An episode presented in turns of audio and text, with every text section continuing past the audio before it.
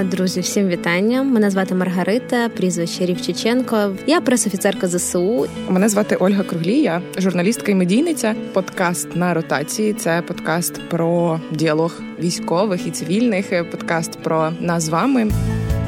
Діалог, з яким ми стикаємось щодня, та будемо стикатись все життя. Поєднання воєнного та цивільного досвіду заради взаємного підсилення та перемоги. І як е, не тільки жити війну але й жити життя. Подкаст на ротації, а це значить, що він е, матиме своє завершення, коли я повернуся знову на передову. Усім привіт! Ви слухаєте подкаст на ротації. Це подкаст, який має на меті вибудувати діалог між військовими і цивільними. Я Оля Круглій. Привіт всім! Я Маргарита Рівчиченко, і сьогодні ми поговоримо безпосередньо про мою професію, про професію пресофіцерки офіцерів. Ми вже в першому, е, в другому епізоді, коли ми говорили про професії, зачіпали те, які є посади, які є позиції в в Збройних силах України. Але ну пресофіцер це така одна з найпопулярніших, ну принаймні та, яка знайома та цивільним. Ти про неї часто чуєш про роботу пресофіцера, але не зовсім знаєш, чим він займається. Окрім е, ну, в мене, наприклад, базове уявлення. Пресофіцер взаємодіє з журналістами. Але напевно є якісь такі підрозділи, де не треба постійно висвітлювати діяльність е, там бригади, та що вона робить. Е, то можеш розповісти, чим займається і має займатися пресофіцер, і чим він насправді займається?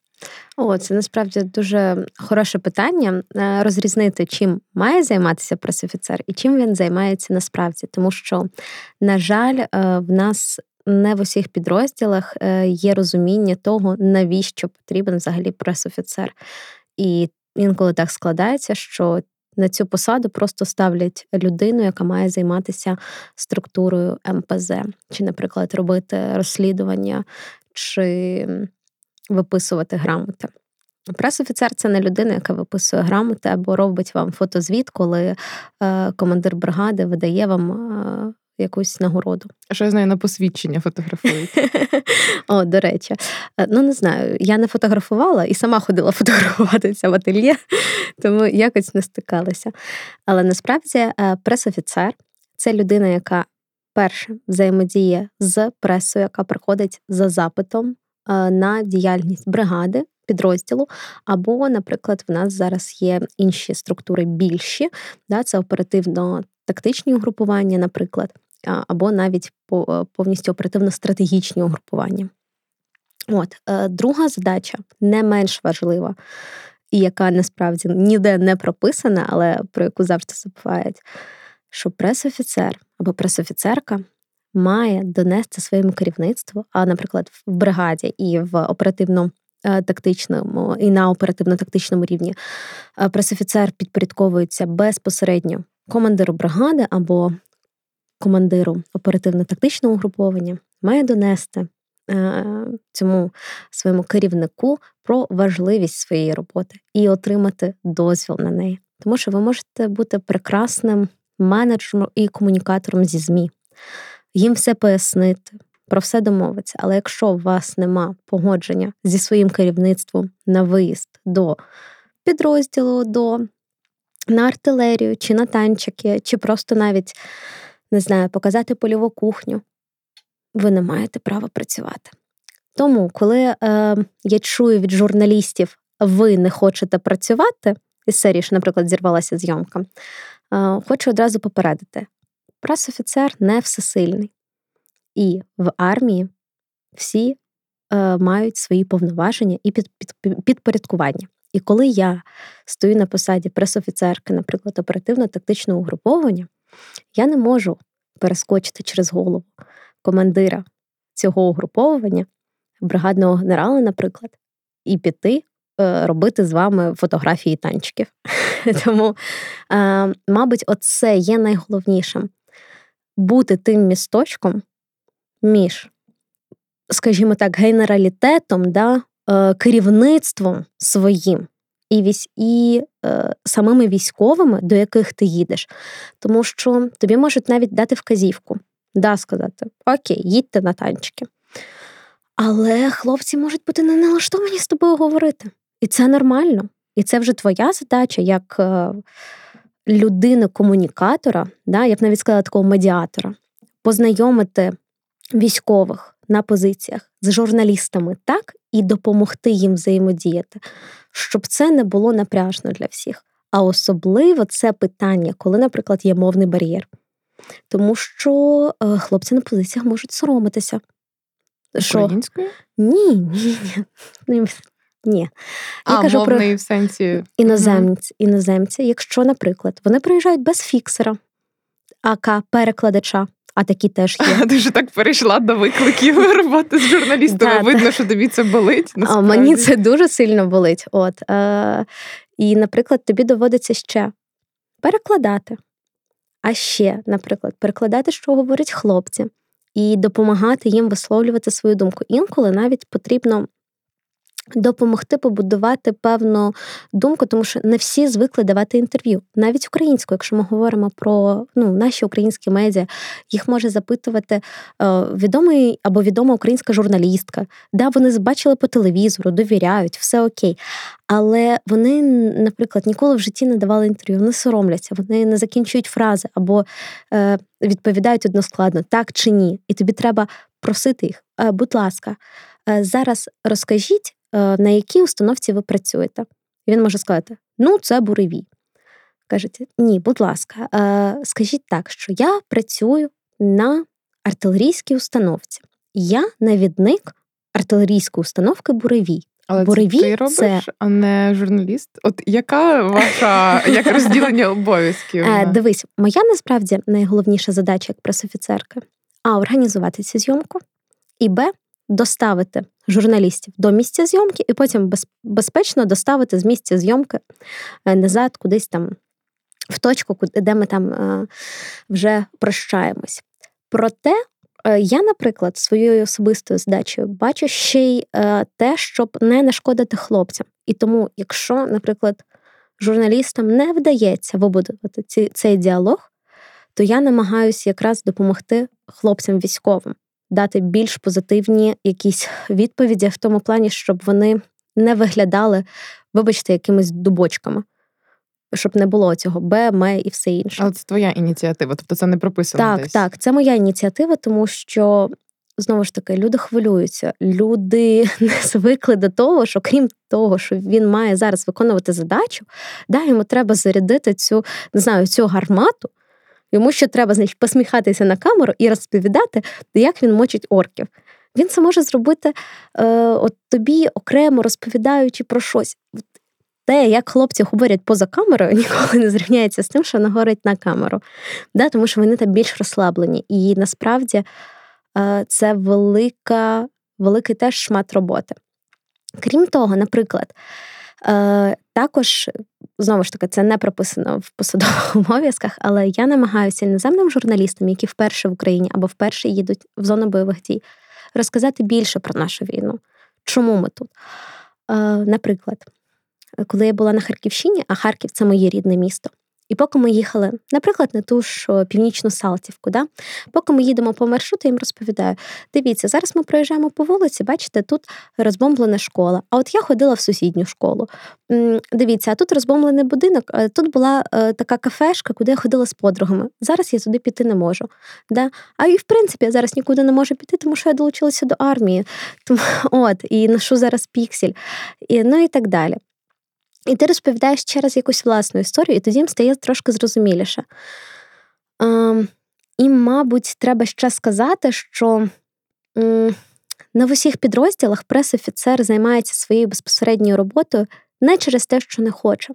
А знову ж таки, є підпорядкування. Якщо прес-офіцера е, поставили в підпорядкування відділу морально-психологічного забезпечення МПЗ, то якби його можуть напрягти виконувати роботу МПЗ. І в нього не залишається ні часу, ні можливості робити роботу пресофіцера. Тому що, знову ж таки, щоб погодити зйомку, треба піти до начальства спочатку нижчого, тобто керівника відділу морально-психологічного забезпечення, а далі вже піти, ну, по вищій ланці. А Тому... що робити? Коли що робити? Ну, типу, тобі тебе обмежують фактично. А це я так розумію, це точно залежить від керівника. Тобто... Абсолютно, абсолютно. Це е, в більшості випадків е, і він, коли, наприклад, в деяких структурах так історично склалося, і приходить нова людина і кажуть: ну а в нас попередник вже так робив, а чого ви не можете? І тут питання. Не насильницької комунікації. Я думала про активності, напористості. Е, це теж, але все залежить. Знову ж таки, е, хочу наголосити на тому, що як коли ти е, молодший за своїм званням, ти не завжди можеш вступати в конфронтацію і з реальною думкою про те, що тебе почують. Але ти називаєшся офіцером. Ну, ти не є за званням офіцером, типу прес-офіцер. Е, да, це це є посада, от, і на, на неї можна стати, в принципі, і навіть сержантом. Е, от, е, Це насправді велика паперова робота про відрядження і призначення і так далі. Але я ж не була прес-офіцеркою в структурі сталій. Я завжди була у відрядженнях, тому що структури, які є в нас зараз, в яких відбуваються е, керування певними операціями, да, те, що я повторювала, оперативно-тактичні групування, оперативно-стратегічні групування, вони е, не є сталими структурами, і там склад постійно ротується і змінюється відповідно до того. Як змінюється керівництво, тобто Чекай, проводиться своя е, команда. Не дуже розумію. Тобто сталий це коли ти закріплений за якоюсь так, конкретною так, бригадою, наприклад. Ага, І ти сидиш ну, на місці, так. да, і все. І ти знаєш, твою бригаду там перекинула на Херсонський напрямок, ти йдеш на Херсонський напрямок, працюєш там. Або ти там е, бригаду перекинула на Донецький напрямок, ти приїжджаєш. От, а може бути так, що. Я, наприклад, там е, служу в сухопутних військах, і поки ця команда відряджена на схід, я б там працюю там. Потім, якщо весь командний склад буде переміщений і призначено на інші посади, то повністю всі знімаються і так само їдуть в інше місце. Угу. Типу фрілансер, прес-офіцер. Е, я б сказала, ні, не фрілансер, це. Е, дивись, приставка free м-гм. до армії взагалі нікуди е, не можна його ставити. Це, це прям, мем. Це да, мем. Це, це, це, ну, це біль. Поясни це якось ну, на, на прикладі, бо я щось це, не Це дивись, мабуть, найкраще буде пояснення, це коли от в бізнесі да, інколи е, наймають консалтингову фірму, щоб допомогти певні процеси удосконалити. А це, грубо кажучи, консалтингова фірма просто як начальство насправді. Ну, тобто, з, з іншої трошки там може бути структура або з цієї ж структури, але вище керівництво, яке приїжджає на місця і організовує там свої якби штаби і підпорядкування. Ну тобто, якщо ти пресофіцер оперативно-тактичного групування, це значить, що в твоєму підпорядкуванні пресофіцери бригад, які знаходяться на цьому напрямку. От, і ви вже взаємодієте. А, Тобто ти якийсь крутий пресофіцер? Ну, типу начальниця, так. Ого, нічого Так, було, було так. От е, не знаю, що буде на наступній ротації. А, Так, якщо повернутися до початку, я приблизно собі розумію, чим займається пресофіцер. Е, чим це буває насправді, ми теж зрозуміли. Тобто це якась така бюрократична робота. Дуже ну, в сенсі, коли тобі не дають дозвіл на якісь інтересні проекти, то ти займаєшся бюрократичною роботою. Але як і хто може стати пресофіцером? Чи це має бути людина з журналістським бекграундом? Е, кого призначають пресофіцером і хто сам ним стає? Тобто, як це все відбувається? Дивись, знову ж таки. Е, самому дуже складно стати пресофіцером, тому що е, просто самих посад дуже мало. Якщо стрільців, наприклад, да, в батальйоні є е, як мінімум 4 роти по 100 по 100 людей, да, і ти можеш стати на посаду, то пресофіцер на бригаду один, максимум два. Якщо е, в штатці, тобто в штатному розкладі є посада начальника прес-служби і просто офіцера прес-служби. Угу. Так само на оперативно-тактичному рівні це в основному один-два військовослужбовці, які керують цим всім. Тобто складно. Це ж дуже дуже мало. А чому?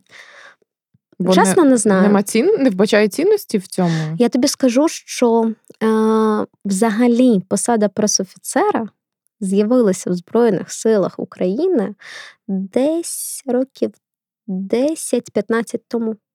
А, то нормально.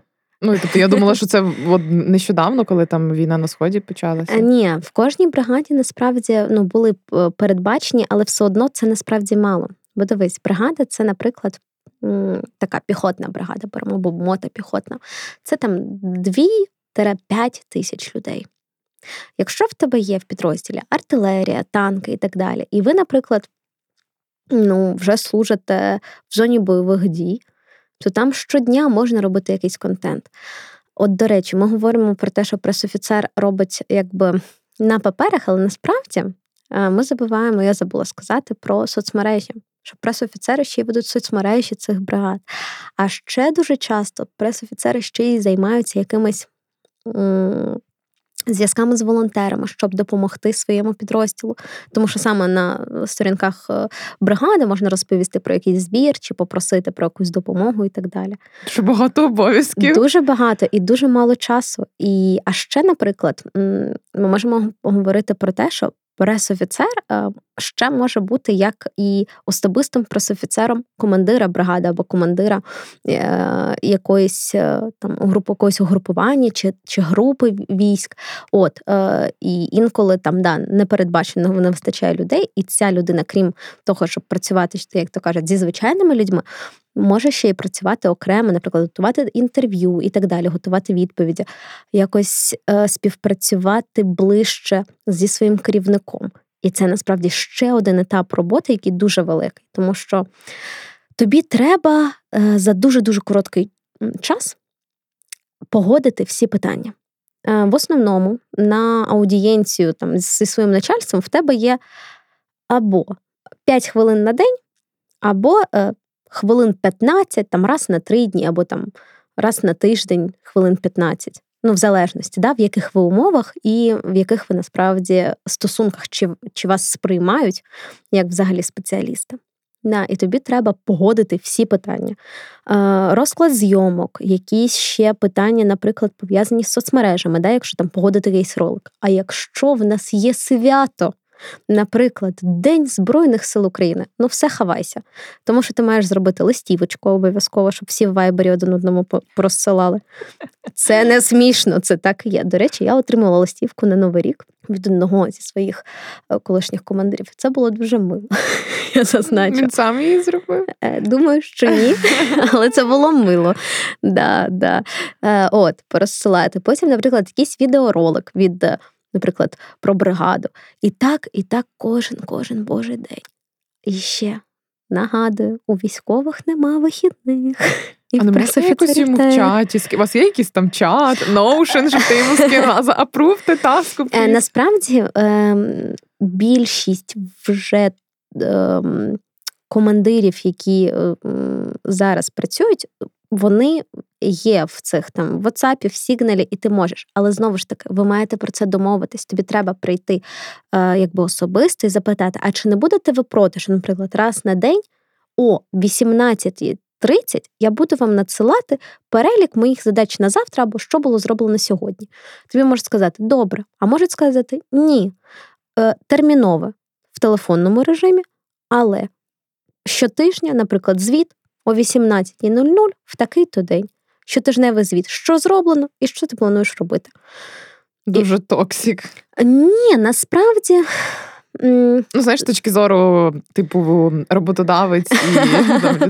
О, да, е, Мабуть, так, але знову ж таки, е, дуже сильно е, нервує насправді бюрократія. Тобто, чим більше тобі кажуть, значить, зроби звіт, бумагу, а ще є, наприклад, внутрішні документи, про які ми на загал не говоримо, але, наприклад, на кожен виїзд треба там зареєструвати е, бойове розпорядження, там ще щось. Тобто є дуже багато насправді внутрішніх документів, які має робити кожен.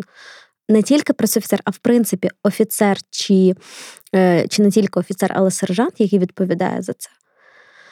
І це від, відбирає дуже і дуже багато часу. Ну, з одного боку, це дуже цікаво, так як ти розказуєш посади, але з іншого боку, ти дуже багато всього робиш. Дуже багато, і ти дуже втомлюєшся. А ще, наприклад, е, в залежності від того, на якому ти напрямку, да, і де ти знаходишся, і скільки в тебе бригад або е, самої лінії фронту в підпорядкуванні, ще й залежить твій розпорядок дня. Ну тому що, наприклад, коли ще Харківщина не була звільнена, і мені, наприклад, щоб поїхати від штабу до там зони, де я можу попрацювати, наприклад, з артилерією, і так, щоб це було ще по більш-менш безпечних дорогах, тому що я ще забирала журналістів, повезла їх.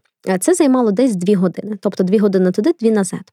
Коли звільнили Харківщину, там в нас дороги ще більш-менш були непогані, але взірвані мости. Треба було об'їжджати, щоб до того ж Ізюма, наприклад, доїхати, да? або до Куп'янська. І мені, наприклад, щоб доїхати зі штабу, потім забрати журналістів в певній точці, тому що я ж не можу їх до себе в штаб покликати і звідти поїхали. Да? Ну, Є певні пункти безпеки. Потім з журналістами поїхати на місце, попрацювати і, і приїхати назад. У е, мене лише дорога займала від 4 до 6 годин туди назад, плюс сама робота на місці. Тобто ти просто фізично дуже виснажений. І це насправді те, що ніколи ти про це не задумаєшся. Наприклад, на Донеччині там щільність війни, да, і взагалі обстрілів вона вища, але, наприклад, відстані менші. І ти реально там за годину можеш доїхати туди, куди тобі треба. І це було ну, дійсно зручніше. І там я могла планувати трошки, трошки краще. Але знову ж таки, наприклад. Е, ми в основному старалися не їздити вночі, тому що в Донецькій, в Харківській області є світломаскування. В тебе не працюють ліхтарі, в тебе всі міста в темряві. І коли в тебе просто закінчується е, світловий день, ну вже незручно. Влітку, звісно, в тебе і робочий день, да, якби більший, тому що світловий, більший ти можеш більше встигнути. А от взимку насправді важкувато, тому що потім тобі треба їхати по наприклад, розбиті дорозі, де можуть бути і міни, і все інше в темряві. Це значить, ти їдеш повільніше, і значить, дорога займає більше часу. Тобто, навіть отакі моменти вони. Вона потрошку, потрошки, то те, то все. А ще ж ти ж в той момент, коли ти на виїзді, ти без зв'язку. І проїжджаючи вже там в своє ППД, тобі треба відповісти на всі дзвінки, які були до того, на всі смс, плюс відзвітувати перед своїм керівництвом, Плюс зробити якісь оці внутрішні папери, про які я говорила, а їх може бути від дуже-дуже багато до дуже-дуже дуже багато. Тобто, це може бути, не знаю, там раз на тиждень щось робити. Але якщо у вас дуже зарегульована система, і командир може, наприклад, е, вимагати кожен день якийсь паперовий звіт, таке теж може бути. І це в його компетенції насправді. Да. Подкаст на ротації на радіо Сковорода. Повертаючись якраз до мого питання, то хто може стати пресофіцером і які навички, ну як безвідносно угу. до тебе, а в цілому е, має мати пресофіцер? Е, хто може стати? Насправді, судячи з того, як люди приходять на цю посаду, то може стати будь-який військовий. Але з досвіду того, що я спостерігала, то найкраще е, з цим дійсно справляються люди, які колись або працювали в журналістиці, або закінчували е, хоча б військову кафедру, або або вчилися на військового журналіста, тому що просто більше розуміння роботи. Як журналістів, так і для себе, там, щоб робити кращі зйомки, робити кращий контент для соцмереж і так далі. Якщо ми тут краще, мені здається, говорити про soft skills, тому що ця людина має бути високоефективним менеджером. Е, вона має дуже добре менеджерити свій час і час людей, з якими вона співпрацює. Це має бути людина, яка вміє домовлятися зі складними людьми і зі своїм керівництвом. А отже, мати якусь якийсь авторитет, повагу, або ж, хоча б визнання як спеціаліста себе в ті, в тому колективі, в якому він чи вона знаходиться. Мені здається, це одне з найважчих, що можна зробити в армії. Бо навчитися знімати відео або фото можна. Просто треба тренування. А а отримати повагу в своєму підрозділі, да, там, або налагодити хорошу комунікацію з керівництвом, це дійсно важко. Я так чую, що стресостійкість точно має бути серед фахівців. Стресостійкість, так. Е, я правда, знаєш, мені так складно говорити про стресостійкість, тому що я думала, що в цивільному житті моя стресостійкість просто топов за топ. Але тут, ем, я не знаю, це мають бути або залізні нерви, або повна байдужість до всього того емоційного шквалу, який на тебе лється. Ну і плюс, в залежності від е, насправді ваших амбіцій. Mm, амбіції в ЗСУ. Амбіції, да. Е, Тут насправді е, хотіла б підняти важливий момент, тому що е, от е, я говорила про те, що деякі пресофіцери можуть сидіти в ППД і можуть надавати. Але деяким пресофіцерам, наприклад, можуть дозволяти йти і навіть знімати якісь атаки і бути та на вістрі взагалі. Безпосередньо на передову. Так, так, і безпосередньо на передову. І в принципі, це може бути одна з задач, яку, яка може бути визначена. Наприклад, першими заходити разом з військами в певні населені пункти, знімати, документувати те, що відбувається, да, там підняття прапору або що. І це дуже-дуже небезпечно. І тому е, в такому разі, якщо у вас є подібні задачі, то пресофіцер або пресофіцерка має володіти всіма навичками, в принципі, бійця. Тобто ну, не просто тримати в руках автомат да? або пістолет, а реально вміти ними користуватися, а також орієнтуватися е, на місцевості, орієнтуватися по тому, як працює підрозділ. І, на жаль, є е, мої колеги, які е, в такий спосіб, виконуючи свою роботу, загинули. В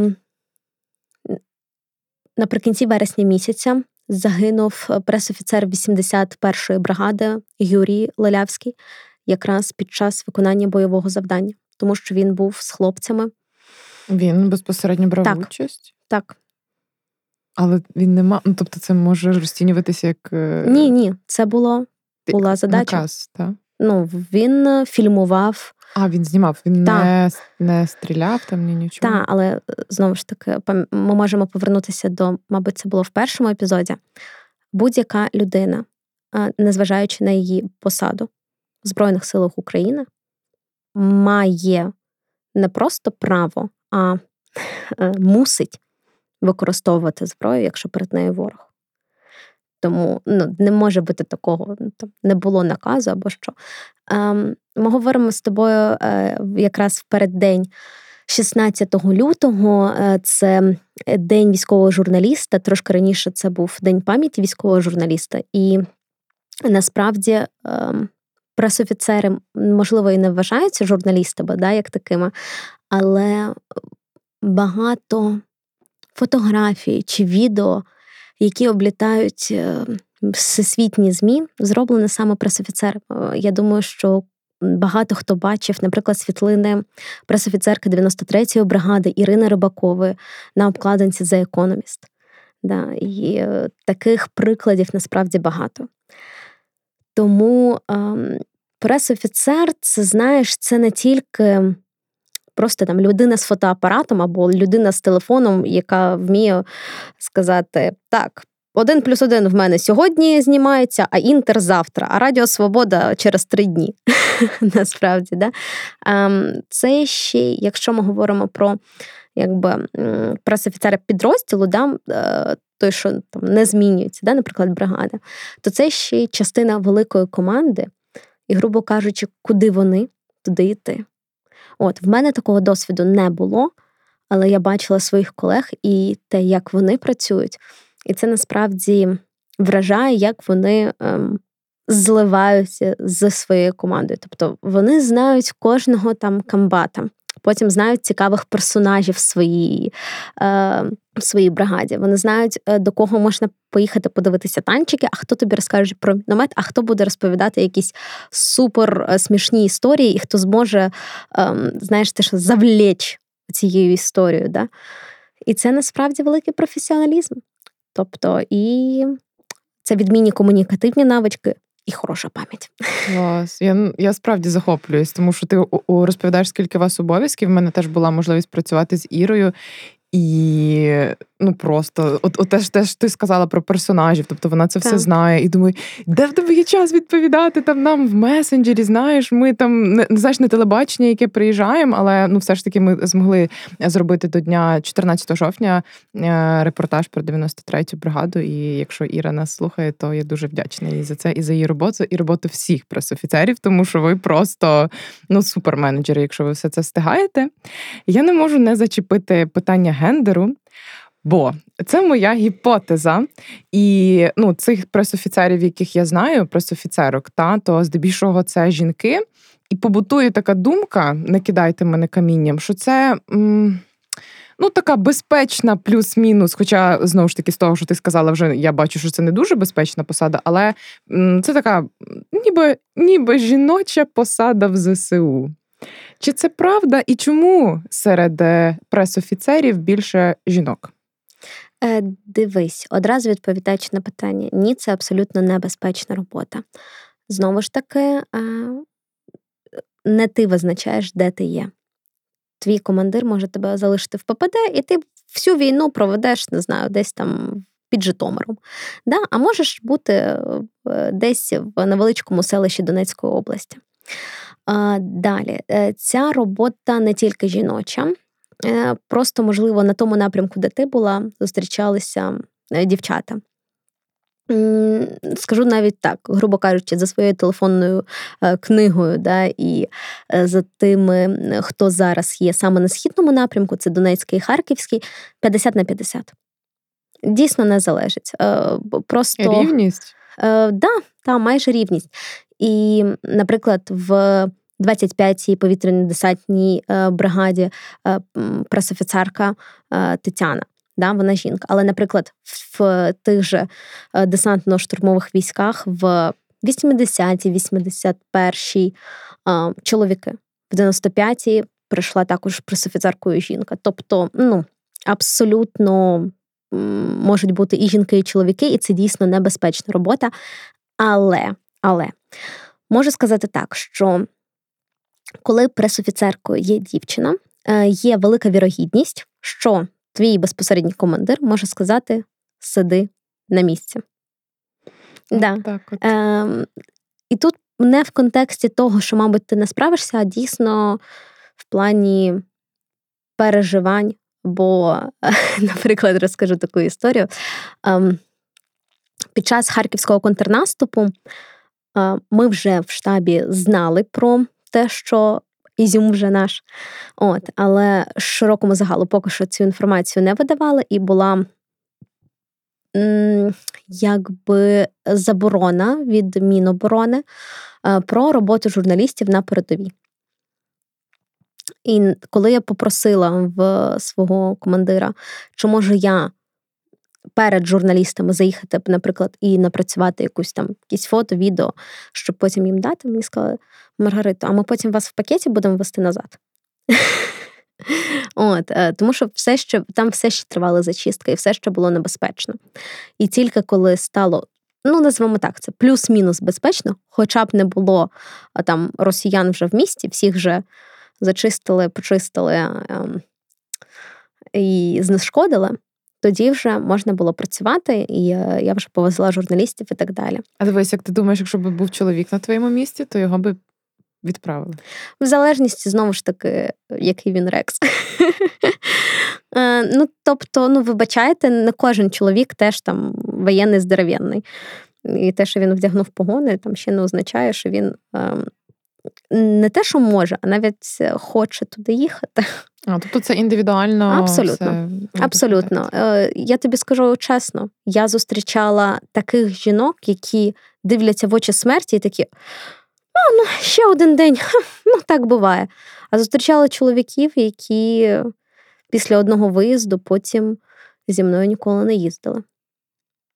Тому все ну, все індивідуально. Гендер тут не не визначальний. Тобто абсолютно. Пресофіцером може стати і чоловік, і жінка. Так, так. Людина незалежно від її освіти. В принципі, так. Але... Єдине, що да, е, потрібна якась е, або військова кафедра, або якщо ти за мобілізацію, щоб ти вже там трошки прослужив і ем, була мабуть, було розуміння, що ти можеш справитися з цими обов'язками. От. Ну і плюс, ем, якщо ми вже говоримо дійсно на пресофіцер, пресофіцер це ем, має бути офіцер, але Зараз, через те, що в нас е, збройні сили розширились, і насправді багато людей, які можуть отримати офіцерське звання. Наприклад, я також можу піти, подати документи і отримати офіцерське звання, тому що в мене є вища освіта, і я вже прослужила більш ніж півроку. І це врахується як е, строкова служба. От, але це все бюрократія. А що, а що дає офіцерське звання? Е, збільшена зарплата. Зараз офіцерське звання ти можеш отримати тільки підписавши ще контракт.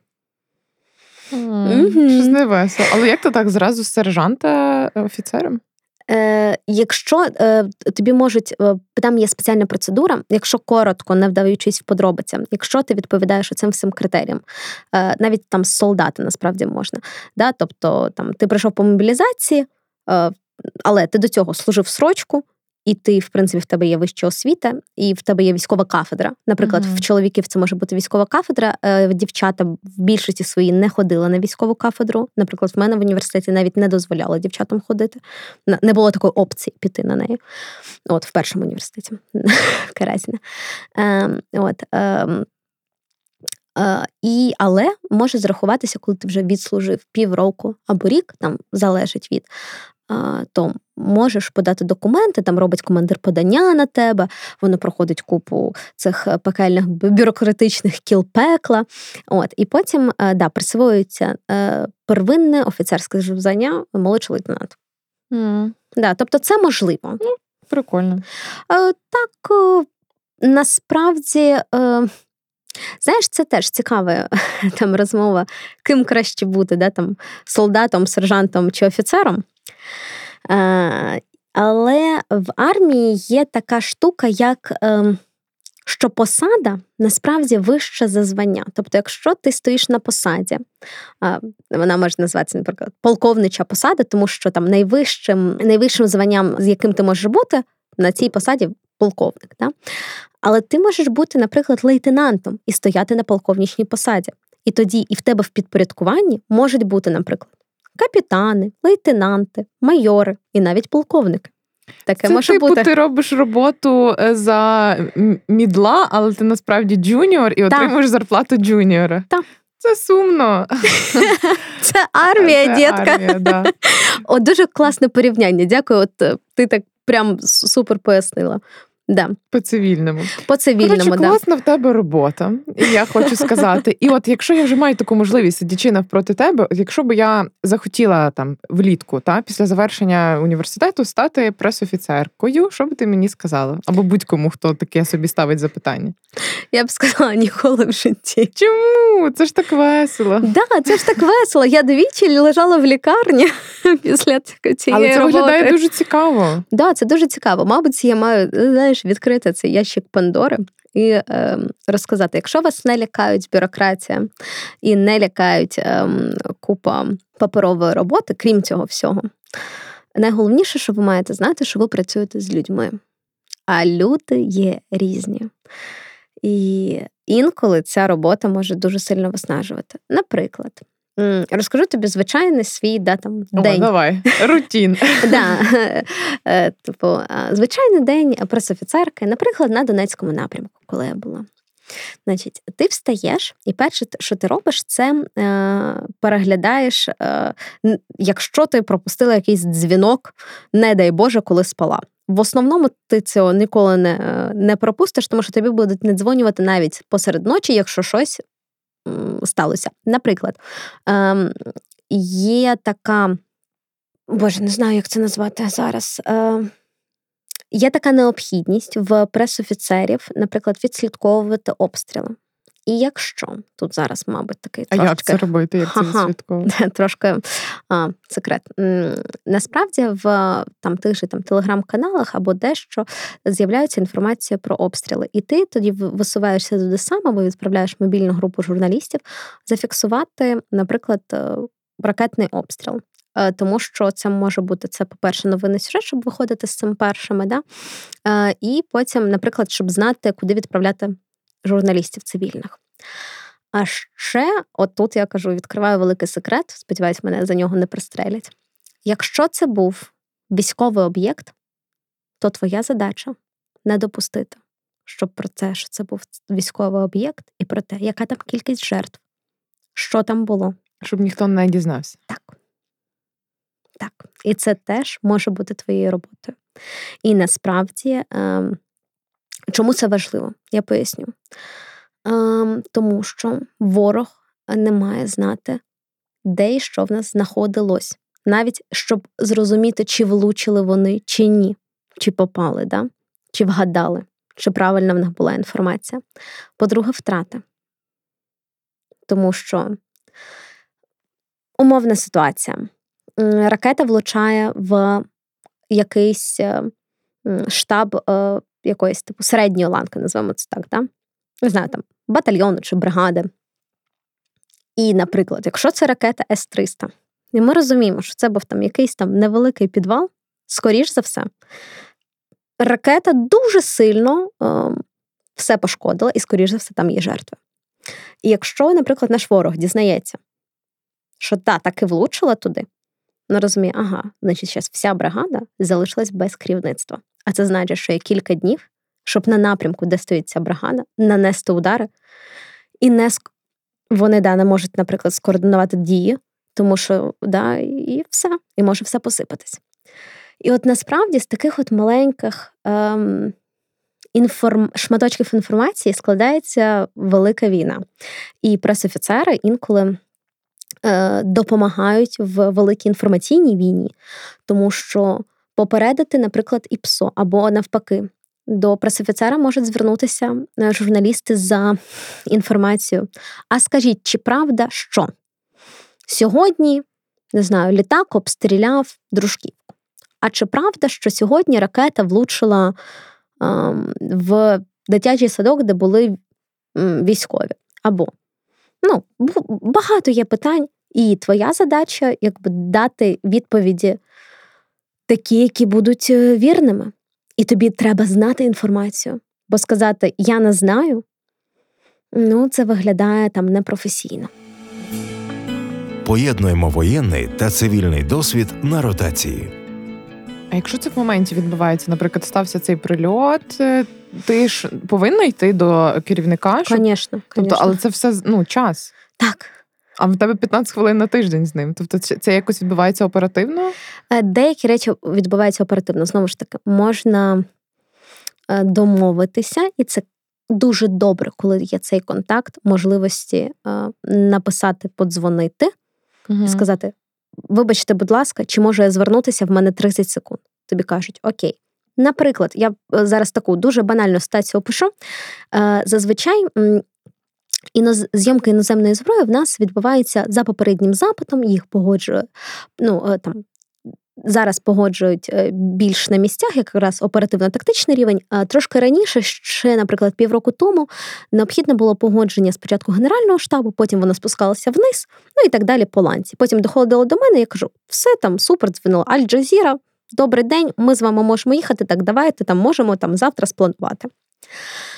І Деяка зброя є, наприклад, у певний момент американська зброя могла бути показана виключно американським ЗМІ, які отримали на це дозвіл в себе ще. Да, було так, була така. І, наприклад, так мені дзвонять там з там, моє керівництво і кажуть: тут от терміново є задача, є в нас одне ЗМІ, залужний підписав дозвіл, треба їхати знімати вже завтра. А це, наприклад, чи була чи четверта, чи п'ята вечора. А їхати завтра, це значить, то там о сьомій виїзд, це там максимум. Ну тому що знову ж таки я розповідала.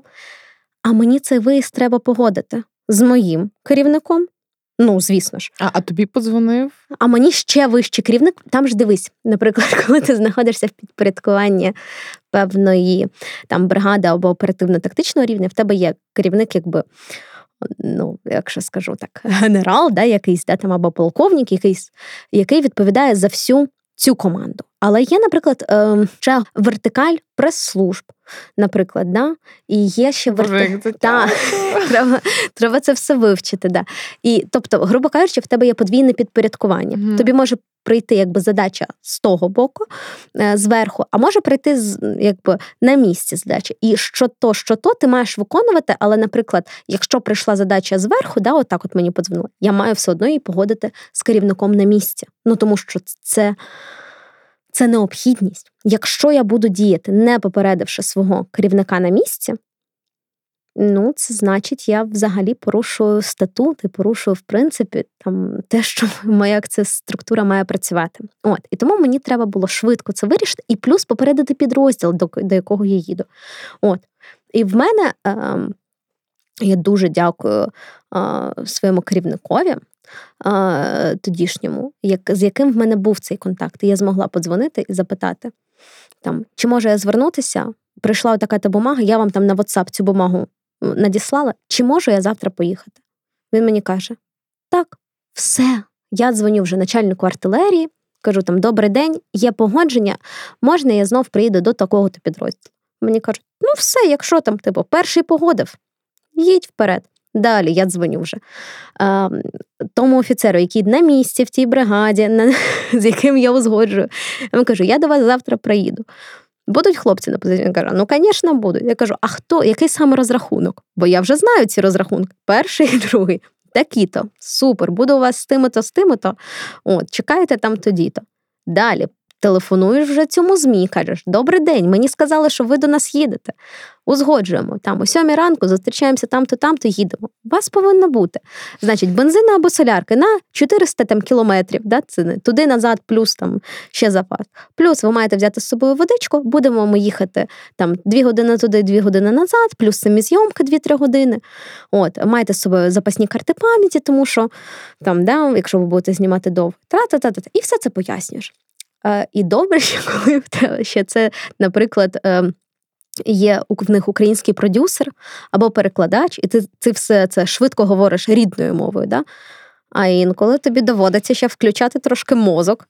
І це все пояснювати англійською. І щоб ще не бути, щоб не було цього misunderstanding, да? щоб щоб тебе зрозуміли правильно, ти ще раз все це маєш чекати, а інколи ну, теж можеш і заговоритися, і щось не те сказати, і потім розхльобується. Коротше, це важко. Коротше, це я я думаю, що робота прес-офіцера це точно не для всіх. Тобто, треба мати дуже, ну крім стресостійкості, напевно, от цю таку супер мультизадачність. Супер мультизадачність, швидкість прийняття рішень, швидкість вирішення задач. І вже коли ти на цій посаді, найголовніше знати всіх і все. Ти маєш знати кожен підрозділ, який в тебе є в підпорядкуванні, зв'язатися з пресофіцерами підрозділів. Якщо нема пресофіцерів, зв'язатися з відділом МПЗ. Якщо в тебе нема виходів якихось. Іти до свого там безпосереднього керівника чи кудись в штаб і просити, а можете ви мені ви мене зв'язати з кимось? Можливо, є там кажуть, а там, наприклад, немає пресофіцера, от там не призначили, і там, а з ким тоді тримати зв'язок? Ну там є там офіцер МПЗ, або, наприклад, немає ні того, ні того, тому ми там нікуди не возимо. Добре, дзвониш по іншій вертикалі і кажеш: Добрий день, а що тоді робити? Можливо, є хтось там е, інший, хто говорить, тобі кажуть, наприклад, да, в цієї бригади нема пресофіцера, тому за там цю бригаду говорить не знаю, керівник всього напрямку, або там ще хтось. От, і ти маєш знати, якщо ти їдеш на позиції, ти маєш знати дорогу. Тому тут теж а, треба, от там, в тому якби, штабі, де ти е, служиш, запитувати, а чи не змінилось, а чи можу я приїхати по цій дорозі, а ця дорога обстрілюється чи ні. Мати контакт да, з логістами. Тобто, в принципі, е, це людина, яка постійно має з всіма говорити і постійно мати актуальну інформацію. Чи можна кудись проїхати? Е, які маршрути?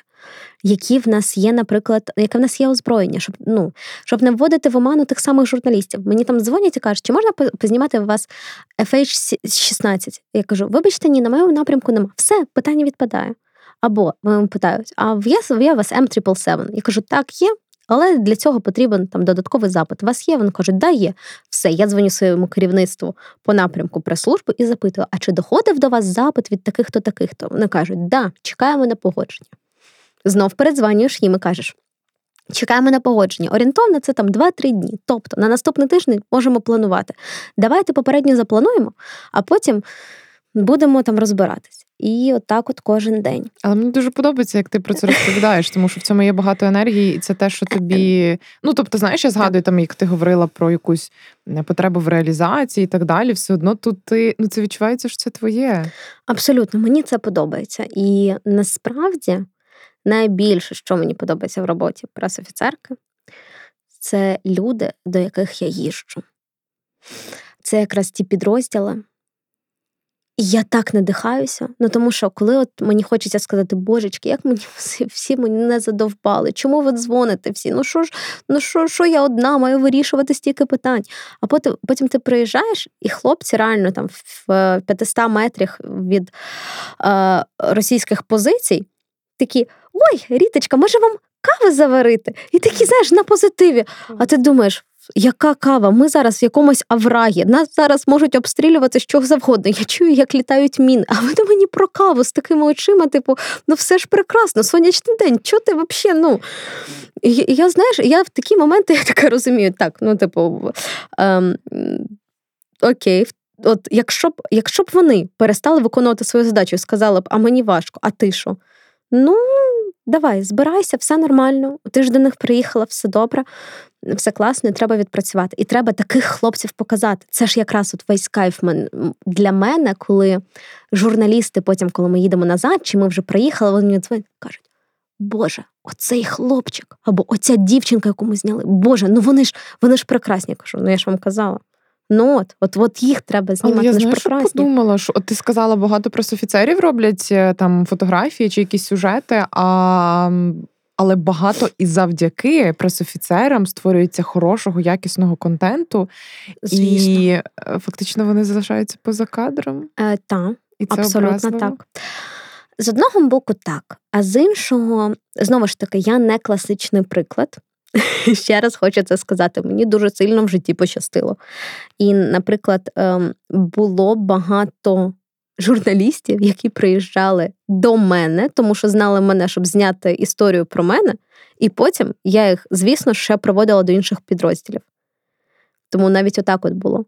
Про тебе як героїню. Як героїню, так. Mm-hmm. Да. І це насправді е, ще один такий момент, чому я вважаю, варто військовим вести соцмережі і просувати. А ще тим паче, що я працофіцерка, я можу показувати підрозділи, можу показувати наших хлопців і дівчат. Да? І через мене ці люди так дізнаються про нашу армію. І е, я таку проводжу якби лагідну е, пропаганду. Скажімо Про бренд суму поговоримо в сьомому епізоді, але та, я думаю, це цікаво, хоча є якісь, напевно, небезпечні моменти в тому, щоб себе висвітлювати. Знаєш, я ще подумала, що в тому в цих речах, де ти маєш ніби оце забороняти журналістам е, е, не показувати та певні речі. Тобто тут ти прям дуже відчуваєш свою таку місійність, що ти теж Абсолютно. ніби воюєш. Та я не люблю цього визначення інформаційний фронт, але по суті це є теж безпосередня участь. Е, так. І чи бувало таке, що хтось написав? Вже і ти можеш там ну звернутися до них і сказати: слухайте, чуваки, ну може би ви видалили це? От якось так. Які в тебе конфлікти з журналістами? Ох, тут я можу говорити безкінечно, тому що після, наприклад, харківського контрнаступу, е, коли була заборона для всіх, а я якби була першим ем, джерелом інформації на місці, і мені дзвонили з п'ятої ранку до першої ночі щодня.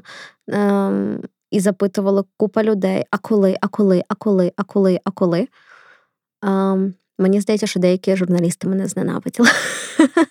От, ем, насправді були конфлікти. Е, найголовніша тема конфліктів це коли на знімальному майданчику, називаємо це так, е, журналіст починає виконувати свою роботу, заважаючи військовим виконувати свою.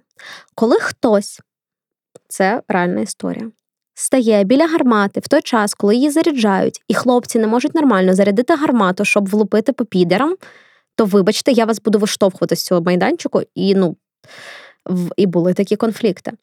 І а найгірше це коли, наприклад, мені після зйомок підходять хлопці з позиції і кажуть: та ми готові його там, типу, прибити більше, щоб щоб ми от, от таких більше не бачили. І я Через роз... що? Бо заважають? Або заважають. Найперше, ви не маєте заважати хлопцям працювати. Якщо зараз пішла команда, типу там заряджаємо, працюємо, це значить, треба оператор знімає, а ви потім, як журналіст, запишете свій стендап-інтерв'ю. Хлопцям треба працювати. І вибачте, там ну, росіяни не будуть чекати, поки ви запишете стендап і не будуть обстрілювати. Ну, знову ж таки. Потім, коли, наприклад, віддаються, оце найгірше, я попереджую 253 рази. Журналістам в роботі зі мною і, в принципі, з усіма заборонено записувати переговори по рації. Що таке було? Звісно. Так, Ти знаєш, ти оце все мені розказуєш, і чому ти ти маєш це робити, якщо журналісти за е, там журналістською етикою, за якимись військовими е, ну канонами військової журналістики, якої очевидно навчають? Чому вони цього всього не знають? Ну це ж навіть я знаю, що не можна знімати там прильоти, не можна. Ну, от це, що ти кажеш про рацію. Переговори по рації. Потім я, наприклад, прошу е, не казати позивні, тому що знову ж таки позивні по рація. Знову ж таки, якщо хлопці не хочуть, вони закривають повністю обличчя. Я завжди запитую, чи готові ви. Я прошу журналістів запитувати, якщо вони просто зі мною там до того консультуються, да, як працювати в принципі Чому в регіоні. Вони приїжджають непідготовлені? Ой, це питання мене взагалі дуже турбує. І особливо, знаєш, що мене, наприклад, реально бісить, і я не боюсь про це сказати. Це інститут фіксерства, який нічим не регульований. Інститут фіксерства це просто друзі. Інститут фіксерства. Я вважаю, Бо що люди... ніде не вчать. Це недавно з'явилося. Це по-перше, а по-друге, вони не мають відповідальності. Якщо ти, наприклад, журналістка видання, в тебе є посвідчення. Наприклад, ви щось накосопорили. Я можу звернутися до до твоєї редакторки чи редактора і і сказати: так-то і так-то було порушення такі-то. Тебе, наприклад, можуть позбавити е, те, що там акредитації ЗСУ, це окей. Тебе можуть в твоїй редакції. Просто звільнити, да? тобі можуть сказати все. Ти більше не військовий журналіст, це будеш писати там про щось інше. Ми тебе не пускаємо на фронт. Да? А ну або що. Плюс ем, Дійсно, інститут репутації. Ти журналістка, тебе знають в середовищі, і твої колеги будуть вже казати: а, ну це ж та, яка оце не вміє там писати, або а, це ж та, яка набакапоріла. Все. Ти вже, ну, якщо ти людина розумна, ти вже не будеш таке робити. Да? Навіть якщо це якась помилка була зроблена з незнання, з дурості, не знаю, з чого іншого. Але ж фіксер це ну, в нього немає відповідальності. І максимум, що може, це забрати акредитацію Збройних сил України. А він може податися знову і знову її отримати. А хіба фіксерів не беруть в штат? Бо я знаю, що в іноземних Ні, медіа не всіх. так роблять. Не всіх. Е, знову ж таки, були в мене випадки, коли ми фіксерів за те, що вони перекручували інформацію. Або надавали інформацію, яка шкодить Збройним силам України, позбавляли акредитації кілька разів підряд. І ти, наприклад, дзвониш в офіс іноземного видання за океаном і пояснюєш їм, що вас оператор прекрасний, журналіст прекрасний, але ваша фіксерка порушує такі-то, такі-то правила і порушує навіть оцю. Коли видається акредитація Збройних сил України, є певні правила. І журналісти мають з цим і фіксери ознайомитися, підписати, що вони ознайомилися з цим. Що навіть оці там внутрішні правила роботи да, зараз на е, на території, де ведуться е, бойові дії, там порушено. І все одно тому що ну, ти ніяк не зможеш, ну, грубо кажучи, наказати цю людину. Але з іншого боку, ну, це, це негативні моменти, і такі були. З іншого боку, є, наприклад, я хочу похвалити, я не тільки хейчу людей. А, Є прекрасні фіксери, які не тільки приїжджають і просто як перекладачі працюють, але й вони розповідають своїм ем, якби, колегам, да, з якими вони працюють, про Україну, про ситуацію. Вони розповідають про підрозділ, вони не розповідають про про саму ситуацію саме в даний час. Не просто перекладають, що, наприклад, я кажу, да, або що кажуть хлопці. А повністю якби дають е, журналістам е, іноземним занурення в ситуацію, що і в принципі і має робити фіксер. От. І є такі е, якби хороші е, приклади. І насправді ем, мабуть, найбільша найбільша проблема, яку варто вирішувати кожному, е, кожній зі сторін, да, як, наприклад, виданню, так і пресофіцеру підрозділу, це знайти оцю точку порозуміння, а що ви хочете показати. Ви хочете показати людську історію, чи ви хочете висвітлити роботу саме підрозділу? Да? Чи вам треба розказати загальну ситуацію, що таке да, війна в Україні? І інколи, наприклад, да, коли журналісти ну, абсолютно не ознайомлені, вони там вперше в Україні для них все нове, то це тоді е, лягає на плечі і пресофіцера пояснити ситуацію, розказати все детально, і потім, можливо, навіть дати поради, що е, там е, досвідчені журналісти, особливо українські воєнкори, вони знають, що там не можна стояти прямо ззаду артилерійської установки, тому що там іде якби віддача. От треба стояти трошки збоку. Або щоб класно засняти вихід, наприклад, з урагану, то треба ще далі стояти, і тоді камеру там під певним кутом, і ще потім е, проводити е, за тим, як летить ракета, щоб це було яскравіше, красивіше і так далі. Е, іноземці можуть вперше бачити радянську техніку, і вони не можуть навіть не знати, як вона працює. Грубо кажучи, в який бік стріляє, чим стріляє, і що це буде великий бабах чи маленький бабах. І тобі навіть треба це пояснити. Бо це буде важливо для постановки кадру, для того, як вони що знімуть. І ще я трошки забулася про це сказати. Дуже часто наші позиції, особливо е, в безпосередній близькості до ворога, є дуже впізнаваними насправді. Да? І щоб їх не розкривати, ми маємо, ага, так, о, залізничний шлях. Не знімаємо. Або там величезний стовп, не знаю, з плака... ну, з чимось, там, з плакатом, то таке, е, там, інколи там стовп, навіть не знаю, з гніздом лелеки. Ну він тут один на все село. Це буде понятно, де вони стоять. Да? От. Росіяни вони типу продивляються всі ці сюжети, в них там теж є якісь свої. Ти знаєш, я б е, не не недооцінювала нашого противника, тому що вони активно е, сьорчать соцмережі і все інше, і можуть просто навіть. Знаєте, ну, що найгірше, що вони можуть використовувати сюжети журналістів не навіть не для того, щоб знайти по координатах щось, а щоб використати це в своїй пропаганді щоб сказати: о, бачите, що вони стоять біля залізничного залізничних шляхів. Це значить, що вони стоять там, там то і обстрілюють, не знаю, мирних жителів чи ще щось.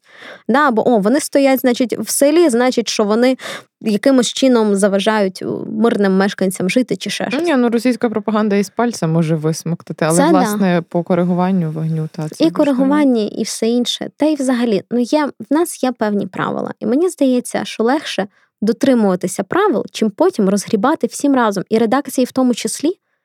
Питання того, що хтось не бакапорив. Тому що, ну, це ж знаєш, це ж не просто сказали, типу, показали пальчиком, сказали ну-ну-ну, от, і все. А це ж, ну, всі ж пам'ятають, ага, значить, оце там приїжджала, наприклад, журналістка, така Оля. Угу. І з нею щось ну, якось не дуже працювалося. Угу.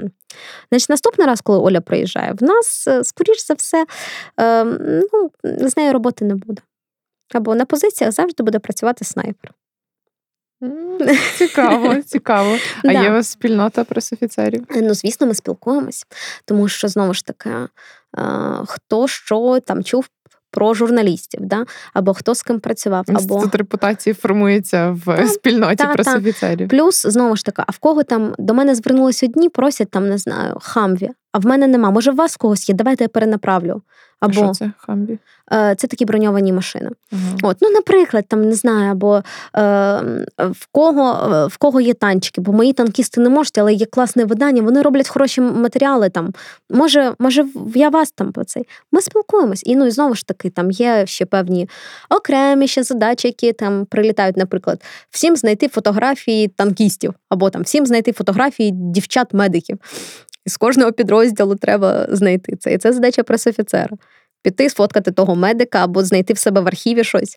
Угу. Да, Бо є різні задачі, скажімо так. Діалог військових та цивільних на радіо Сковорода.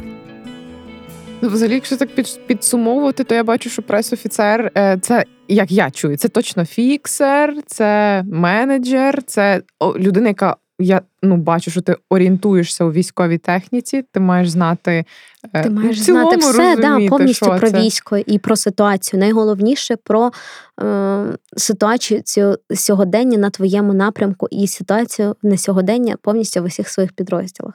Тому що коли пресофіцер дізнається від журналістів, що, наприклад, звільнили новий населений пункт. Ну так не має бути. Да? Це має бути комунікація зі своїм штабом, да? щоб тобі також сказали, дивись, у mm-hmm. нас новий звільнений населений пункт. Але так буває. Є такі випадки, коли це від журналістів. Е, Е, це в основному дезінформація, але тобі теж треба знати, що це дезінформація. Ну, власне, тобі ще треба бути фактчекером і, в принципі, та, журналістом, тому що треба і писати багато, а і ще СММником, і ще просто фотографом. Але до речі, от я на початку в першому епізоді здається згадувала про Азов, і я пам'ятаю, що вони прям набирали там значить, копірайтера, СММника. Хто там, ну тобто, чому на що їм так багато? І чи є таке різноманіття таких медійних професій в е, різних е, бригадах чи е угрупуваннях? Тепер я вже розрізняю. Знову ж таки, велике розкрию секрет. Вас там можуть назвати СММником, але по штатці ви будете стрільцем другого кулеметного взводу. Тому що немає професії СММника в армії, ну немає. Але ти можеш це робити. Ну тобто Звісно. і бачиш, як Але розгалужена. Можна... Як... Да, Знову ж таки, навіть може бути таке, те, що ми говорили, хто може стати. Е, ви можете прийти в армію по мобілізації. Ви були, не знаю, head of communication якоїсь it компанії. І звісно, ви типу крутий спеціаліст. А якщо я по лобі X прийшла. Е, ну, ні, давайте спочатку ну, так. Добре, давай. По лобі X також проходиш, підписуєш контракт або по мобілізації тебе беруть, і тебе визначають, не знаю, там стрілець другого взводу, солдат, Круглій, Ольга Іванівна. Іванівна. Ну, все. От. Е, Але тебе потім відряджають внутрішнім розпорядженням командири, наприклад, батальйону, відрядити, е, скоріш за все, навіть командира бригади, відрядити е, до е, прес-служби для виконання Е, завдань по напрямку прес-служби.